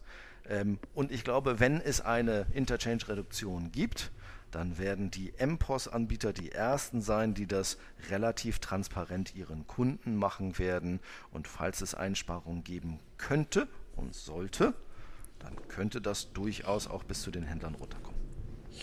Okay. Der Raphael klingt gerade so ein bisschen wie der Herr Gauck. Ne? Hat aber schön gesagt, der Raphael. Muss man ihm sagen. Muss man ihm zugeben. Ich kann auch diplomatisch. Hast aber lang geübt für. Hey. Gut, trotzdem noch mal ganz kurz. Also ich meine, das war schon ein bisschen Zukunft. Das heißt also, wir haben mitgenommen, Raphael gibt die äh, Preise sofort weiter an seine Kunden und äh, so billig wie irgendwie nur möglich. Und, äh, ja, und Marc lässt sie hoch und macht sich die Taschen voll, haben wir auch gemerkt. Also ich ne? wollte mal darauf hinweisen, Summer waren die ersten, die die ganzen Preise von den 2,75 Prozent in ganz Europa auf äh, marktgerechtere Niveaus pro Markt äh, angepasst hat. Und ähm, haben wir damit, haben wir praktisch den MPOS Preisstandard etabliert. Und ich glaube, dass das auf jeden Fall mal für die nähere bis mittlere Zukunft ein ganz gutes Preisniveau ist. Wobei ich natürlich auch wie Robin Hood Otero das äh, an die Kunden weitergeben werde. Gut, sagt, haben Terminals eine Zukunft oder geht das ganze Thema in die Kassensysteme oder in die, ähm, also geht das Terminal in die, in die Kassensysteme rein oder ersetzt möglicherweise sogar zukünftig P2P? Raphael, das Thema magst du ja ganz besonders gerne, weiß ich ja. Das Terminal, brauchen wir das Ganze überhaupt irgendwann nicht mehr? Was war P2P nochmal? Du meinst dieses Venmo, von dem keiner mehr was hört, ja? Die machen Innovationen hinter verschlossenen Türen. Ja, genau. Gehen Karten weg? Nein. Brauchst du dementsprechend Kartenakzeptanz? Ja.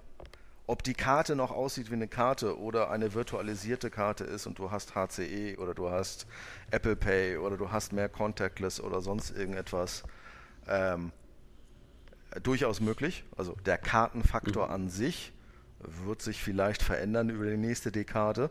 Ähm, wird die Karte verschwinden? sehe ich nicht. Also wir haben ja immer noch, selbst wenn du, wenn du gute Länder nimmst mit einer hohen Kartenpenetration, ähm, selbst nimm so etwas wie Dänemark, wo quasi keiner mehr eine Karte hat, aber jeder eine App hat, die ist, was ist genau die virtualisierte Karte und du hast trotzdem noch die Karte. Ähm, wird das komplett verschwinden? Nein. Unser aller Feind ist Cash. Ähm, und Cash hat Kosten, das musst du in Deutschland und in UK keinem erzählen, ähm, weil er es nicht versteht oder weil die Kosten nicht transparent sind. Wenn du in einen Emerging Market gehst und einem Merchant sagt, übrigens, ich gebe dir Kartenakzeptanz, äh, bespringt er dich vor Glück, weil er sagt, ich muss nicht mehr dieses Cash handeln und ich habe nicht mehr alle zwei Minuten jemand mit einer Räuberpistole vor der Nase. Ähm, Cash ist das größte Problem und alles andere ist ein riesen Convenience-Faktor und äh, welcher Formfaktor sich da durchsetzen wird, äh, warten wir doch mal ab, ob Apple Pay tatsächlich mal den Sprung raus aus den USA schafft, ob Samsung Pay vielleicht irgendwann mal äh, funktioniert, definiert, spezifiziert wird, ob du Interoperabilität hinbekommst zwischen dem ganzen System. Ähm, und am Ende des Tages äh, mein Kartenportemonnaie nervt mich nicht. Mich nervt, dass ich in Berlin mit so viel Geld rumlaufen muss und zwar mit Bargeld, weil keiner Karten akzeptiert. Vor allem in Berlin-Mitte, by the way, wo ihr aber, quasi sitzt. aber wenn ich trotzdem, trotzdem noch mal ganz kurz ähm, da, darauf gucke, dann glaube ich ja durchaus daran, ähm, du hast es gerade schon gesagt, dass sozusagen eine Zahlidentität bleibt, bleibt erhalten. Äh, ob das eine Karte ist oder was auch immer, bin ich völlig bei dir. Also es muss keine Karte sein, aber es wird halt in irgendeiner Art und Weise eine Identität sein, die ich bei einem Händler einsetzen kann. Aber dann, wenn ich da mal die Frage stellen kann, was seid ihr denn in fünf Jahren? Ich habe ja verstanden jetzt in, in, in der letzten Stunde, dass ihr eigentlich Prozess-Companies seid, dass ihr ein bisschen Software macht, aber dass ihr eigentlich ähm, das Beste, was ihr eigentlich habt sozusagen, und so habe ich euch jedenfalls beide verstanden, ist, dass ihr super gut Mengen an Händlern und sozusagen Massen handeln könnt. Und seid ihr einfach in Zukunft sozusagen der beste Onboarding-Provider für Akzeptanz von bargeldlosen Zahlungen? Ja, wir sind beide Processing Companies, die Transaktionen in Massen umsetzen können, die äh, schnell ähm, SMBs oder Longtail Merchants onboarden können in effizient und compliant. Und ob du am Ende des Tages jetzt eine, dann Kartenakzeptanz haben willst äh, oder deinen Namen tanzen willst und damit bezahlen willst, äh, äh, oder irgendwie mit deinen Augen klimpern willst und damit bezahlen willst.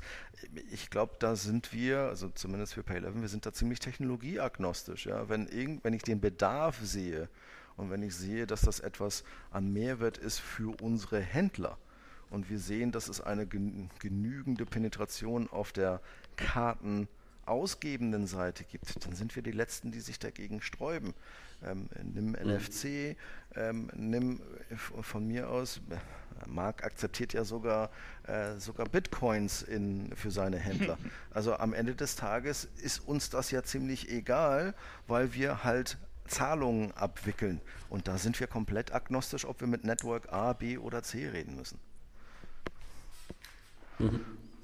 Und Marc, wie, wie, wie, seht ihr euch denn eigentlich äh, positioniert gegen die, gegenüber den klassischen Terminalanbieter der Zukunft? Hab, glaubt ihr, dass ihr die ersetzen werdet, dass äh, ihr weiterhin so, so eine mehr oder weniger Harmonie nebeneinander arbeitet und einfach so ähm, auf, auf der Nischenbasis, äh, die einen machen eher das und die anderen machen eher das und die einen arbeiten sich dann die Wertschöpfungskette hoch, äh, ähm, weiter das arbeiten werdet oder werdet ihr in, in direkte Konkurrenz irgendwann zu denen gehen? Also ich, ich glaube, dass wir die ganz, ganz klar ersetzen werden, einfach weil unsere Lösung deutlich neuer und, und ähm, praktisch technologieoffener ist, um genau wie der Raphael das sagt, alle alle Zahlungsinstrumente zu akzeptieren.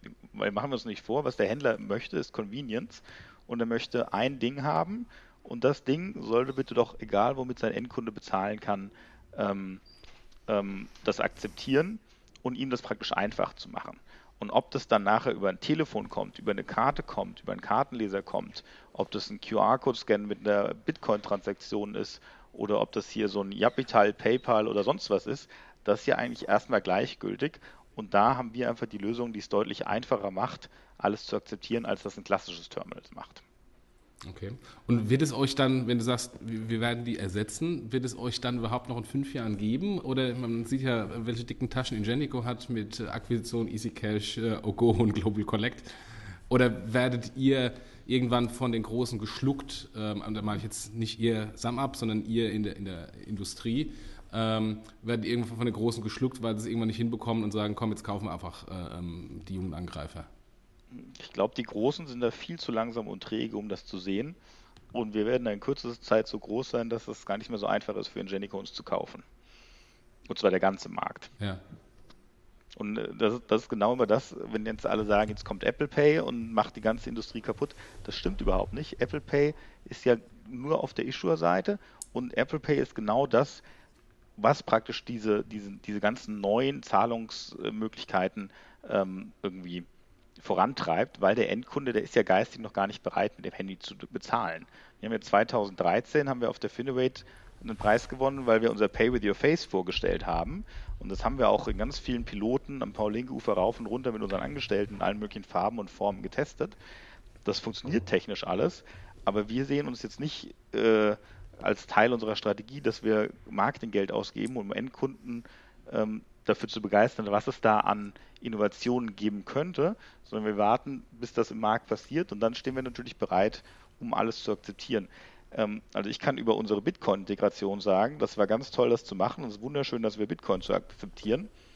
Ich muss sagen, 98 Prozent unserer Merchants wissen gar nicht genau, was Bitcoin ist und die paar, die dann gesagt haben, ich will auch Bitcoin akzeptieren, die finden keine Endkunden, die wirklich am Point of Sale mit Bitcoin bezahlen wollen.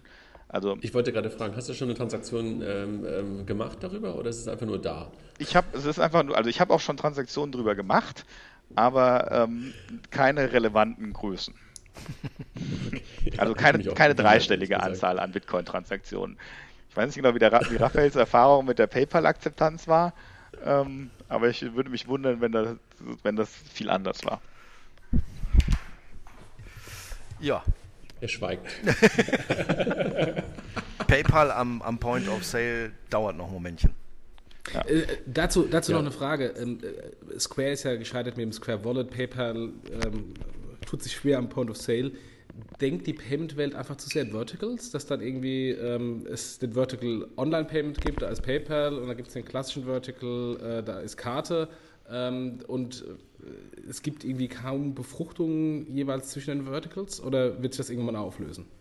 Na, es wird sich natürlich auflösen, aber der größte Punkt ist natürlich eins, dass äh, selbst wenn du dir eine PayPal anguckst mit einer Größenordnung, die ja signifikant ist, wenn du dir mal den, den Handel anguckst oder wo bezahlt wird, äh, dominiert PayPal sicherlich in Deutschland, wir haben die Zahlen vorhin ja gehört, äh, den Bezahlmarkt da als einzelne Marke. Aber 80% der Transaktionen passieren offline. Also wenn ich noch eine Wachstumsstory brauche, selbst für so ein Riesenmoloch wie ein PayPal oder wie ein Amazon oder sonst irgendwas, dann ist online irgendwann mal ausgelutscht. Ja? Äh, sicherlich haben wir noch nicht die gleiche Penetration wie im Travel, aber ich brauche offline, weil da liegt das Geld, da wird das Geld gemacht und zwar jeden Tag. Ich glaube wirklich, dass diese, hm. diese Payment-Branche ist einfach eine wirklich sehr, sehr langsame Branche. Das sind wirklich verkrustete Strukturen und schon allein bis auf der Technologie- oder Anbieterseite was passiert, vergeht viel Zeit und dann überhaupt den Endkunden und den Händler dazu bekommen, diese Innovationen zu akzeptieren und wirklich in sein Tagesgeschäft zu akzeptieren, das dauert auch lange.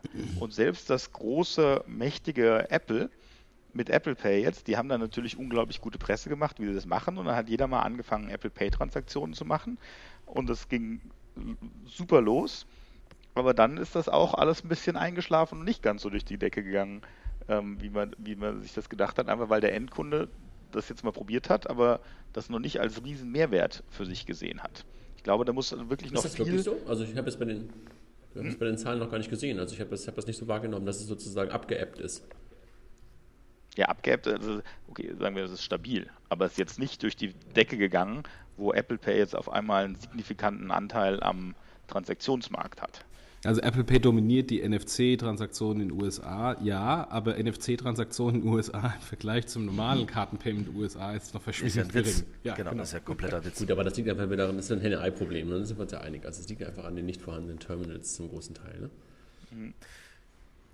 Ja und nein, aber am Ende des Tages hat ja Marc recht. Äh, selbst wenn ein Apple mit einer riesen Marketingmaschinerie angeht und sagt, ich will, ich will, ich will, ja, äh, seien wir auch realistisch. Bis jetzt hat Apple Pay außerhalb von den USA, jetzt haben sie Kanada announced. Ui, ist ja wirklich echt unterschiedlich von den USA. Ähm, das ist der Square-Weg. Genau, der Square-Weg. Ähm, am Ende des Tages sehen wir das, dass das nach Europa kommt? Ja, vielleicht irgendwann, aber ähm, wir sind halt schon noch ein wenig anders auf dieser Seite des Atlantiks. Und andersrum gesagt, es gibt einen Grund, warum die Amerikaner eine Kreditkarte als Plastik bezeichnen, weil sie halt einfach keinen Wert diesem, diesem Stück Plastik äh, entgegenhalten äh, Liability-Issues und so weiter und so fort. Und jeder von denen hat äh, sechs, acht oder zwölf Kreditkarten oder Karten im, im, im Portemonnaie. Ähm, das ist halt andere, ein anderer Zugang zu Payment plus USA, wenn du da Convenience sagst, dann klatzen sie alle in die Hände. Aber Convenience und Innovation war halt auch ein Foto von einem Scheck machen zu können ja, und zu sagen, das ist jetzt digitales oder Mobile Payment. Ja, herzlichen Gromek. Was war ein Scheck nochmal? Ich habe es vergessen, ich weiß es nicht mehr. Gut, dass die Amerikaner sozusagen im Zahlungsverkehr eigentlich hinter uns her sind und dass es deshalb auch um, umso merkwürdiger ist, dass wir uns mehr und mehr im E-Commerce von amerikanischen ähm, sozusagen Konzernen und Playern in Europa das Wasser haben abgraben lassen, ist ja sowieso merkwürdig. Könnte man fast eine eigene Folge zu machen, warum es überhaupt sowas wie PayPal geben musste in so einem hocheffizienten Zahlungsverkehrsmarkt wie Europa. Ja, und, aber egal. Und du willst ja immer P2P machen, weil die Jungs da drüben einfach keine Zahlungsinfrastruktur haben, wo sie von New York in, ins nächste Bundesland rüberkommen. Nee, nee, nee, Raphael, weißt du, warum ich Peer-to-Peer -Peer machen will? Weil Peer-to-Peer -Peer einfach sozusagen das, das erneuert und damit nicht revolutioniert. Das, mit dem Wort habe ich ja eh Probleme, weil Revolutionen meistens sehr schmerzvoll sind und, und eigentlich auch nicht wirklich so richtig angenehm für die meisten äh, Spieler da drin. Ähm, aber Peer-to-Peer -Peer ersetzt für mich die Überweisung, die ich ja total mag. Nur die Überweisung ist halt nicht convenient. Also ich möchte ja, ja so, eigentlich so, nichts anderes ja, haben. Boah, dann willst du Peer-to-Peer -Peer zwischen Consumer und ich Business machen. Ich möchte nichts anderes haben als, als, als, als, eine normale Überweisung, die halt sich nicht anfühlt wie eine Überweisung. Das ist für mich das, das, das beste Peer-to-Peer-Payment. Ob dahinter eine Überweisung stattfindet, ob dahinter eine Kreditkartenzahlung stattfindet, ob dahinter eine Lastschrift stattfindet, ist mir eigentlich ziemlich wurscht. Ich möchte dir einfach dafür, dass du jetzt hier Vivas nachher 10 Cent schicken können, ohne dass ich dafür halt eine IBAN, BIG, äh, Verwendungszweck und eine TAN eingeben ja, muss. Hat er gerade gesagt, dass was meine Zeit nur 10 Cent wert ist? Ja, ich frage mich auch gerade, ich krieg 5 der, Euro. Der Herr Otero muss 5 Euro überweisen, weil er vorhin mal spannend gesagt hat. Ich, ich, ich leg jetzt auf. ich schicke dir einen Payment Request. Ja, genau. Jungs, ich danke euch. Also ich glaube, wir sind uns auch am Ende. Ne? Ähm, ich glaube, wir haben, äh, glaube ich, ziemlich viel gestri gestriffen, sagt man, oder gestreift? Dann bin ich mir gar nicht ganz sicher. Ähm, gestriffen. Ähm, Angesprochen. genau, wir haben darüber gesprochen. Wir haben, wir haben viel über euch erfahren. Wir haben erfahren, äh, wo ihr euch seht und, und wo ihr auch die Zukunft ein Stück weit seht. Ich glaube, das könnte man wahrscheinlich jetzt noch stundenlang weitermachen, ähm, aber möglicherweise äh, machen wir das dann irgendwann mal in der zweiten Folge, um da mal zu gucken, wo ihr vielleicht irgendwie in einem halben Jahr oder in einem Jahr steht oder vielleicht kommt dann doch mal irgendwann Apple Pay nach Deutschland und ihr seid dann die Besten, mit denen wir uns wieder darüber unterhalten können. Ähm, nächste Woche, ich weiß nicht, wer von euch da ist, ähm, Mobicom, diese Mobilmesse in Frankfurt, gibt es irgendwie auch an dem Dienstag ein bisschen Fintech und ein bisschen Payment. Ähm, der eine oder andere wird vielleicht da sein. Ich bin jedenfalls da, Montag und Dienstag in, in ähm, Frankfurt. Ähm, und ansonsten wünsche ich euch ein schönes Wochenende und danke euch. Danke. Vielen Dank. Jo, danke Spaß Dank für die Einladung, lieber André und Jochen. Gerne. Dann bis bald. Jochen, was wir nächste Woche machen, wissen wir noch nicht, ne? Machen wir spontan. Kriegen wir schon was, ja. Alles klar. Peer-to-peer. -peer. Ciao. Schönen Tag euch.